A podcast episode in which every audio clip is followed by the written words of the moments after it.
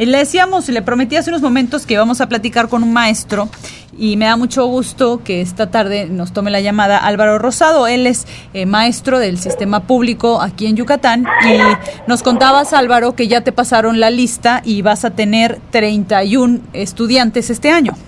Así es. Álvaro, ¿cómo te sientes con el próximo regreso a clases?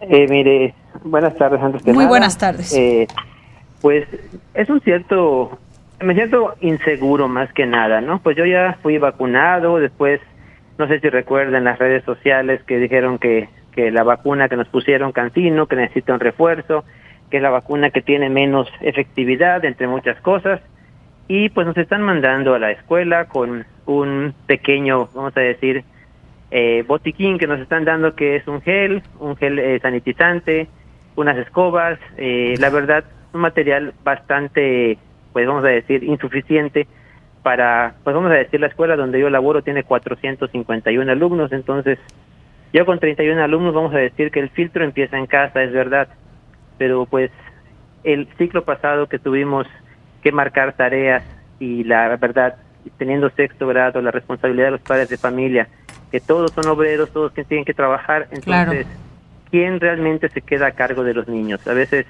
como decimos, se quedan con los abuelos, que prácticamente es la población pues más vulnerable de esta enfermedad, de esta pandemia, y pues los niños no pueden ser vacunados debido a que pues las vacunas todavía no están disponibles para ellos, ¿no? Entonces sí es un poco incierto la, el regreso seguro a la escuela, porque pues sabemos que de igual manera los niños no pueden tener el cubrebocas tanto tiempo en el aula.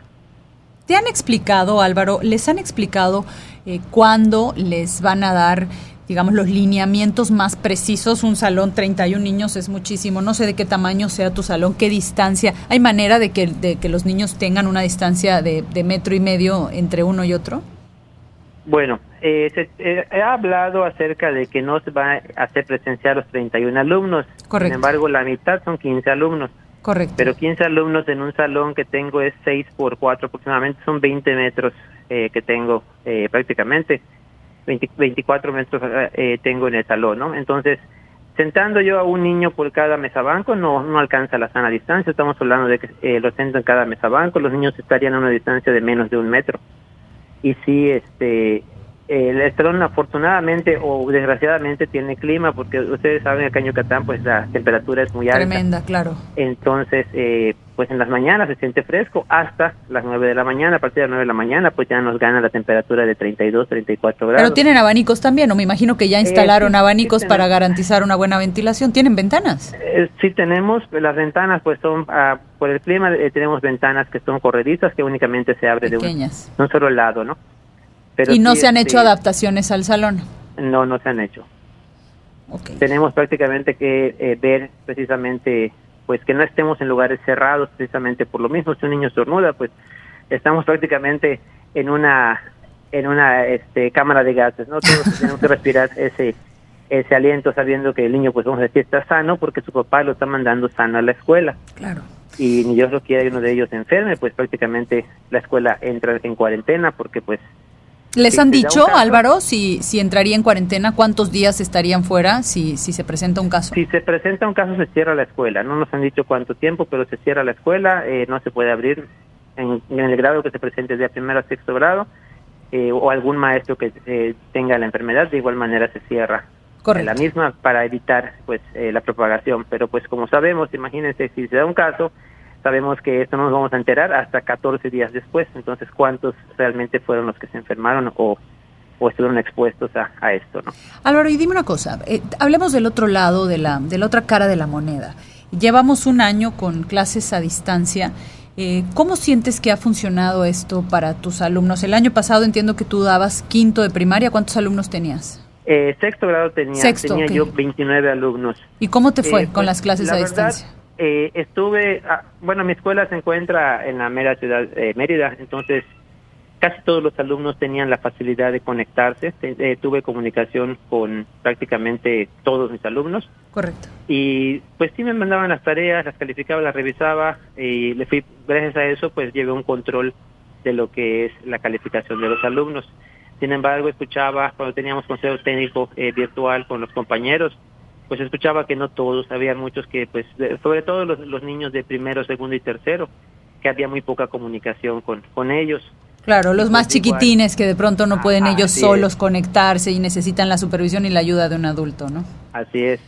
Y como le mencioné hace un momento, pues sabemos que Yucatán está uno de los lugares más bajos de, de sueldos y muchos padres de familia trabajan los dos. Claro. Entonces los abuelos se quedaban a cargo de, de, que los niños hagan la tarea, pero pues sabemos que un abuelo no sabe manejar el internet, el WhatsApp, entonces pues realmente esos niños se quedaban sin, sin hacer estas actividades.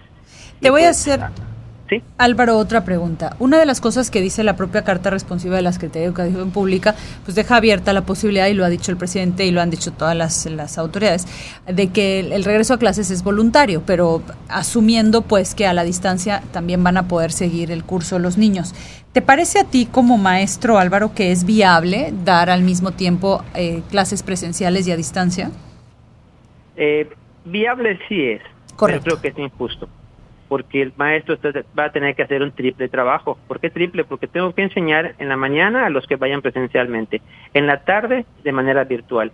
¿Y a qué hora atiendo a mis hijos? ¿Y a qué hora hago mi planeación? ¿Y a qué hora hago lo demás? ¿no?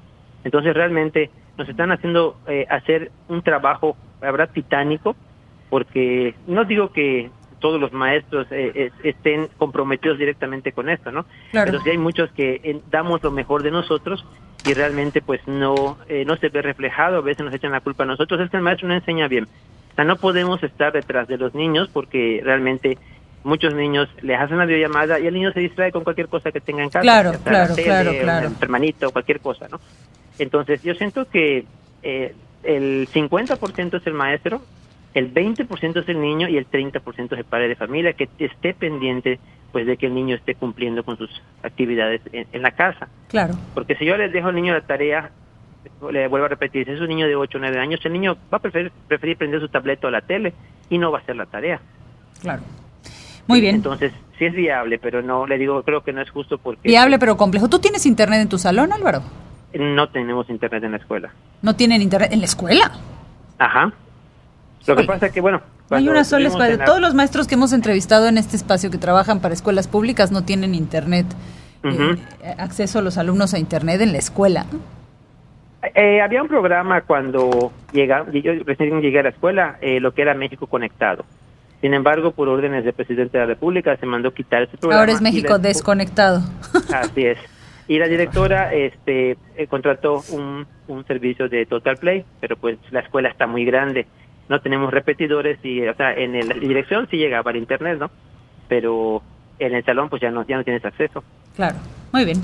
Álvaro, pues te agradezco mucho de verdad este tiempo que nos dedicas. Te mando un abrazo, estaremos muy pendientes, por supuesto, de ustedes y de este eh, eventual próximo ya regreso a clases. Que estés muy bien, que tengas muy bonita tarde, Álvaro. Gracias. Claro que sí, igualmente. Hasta luego.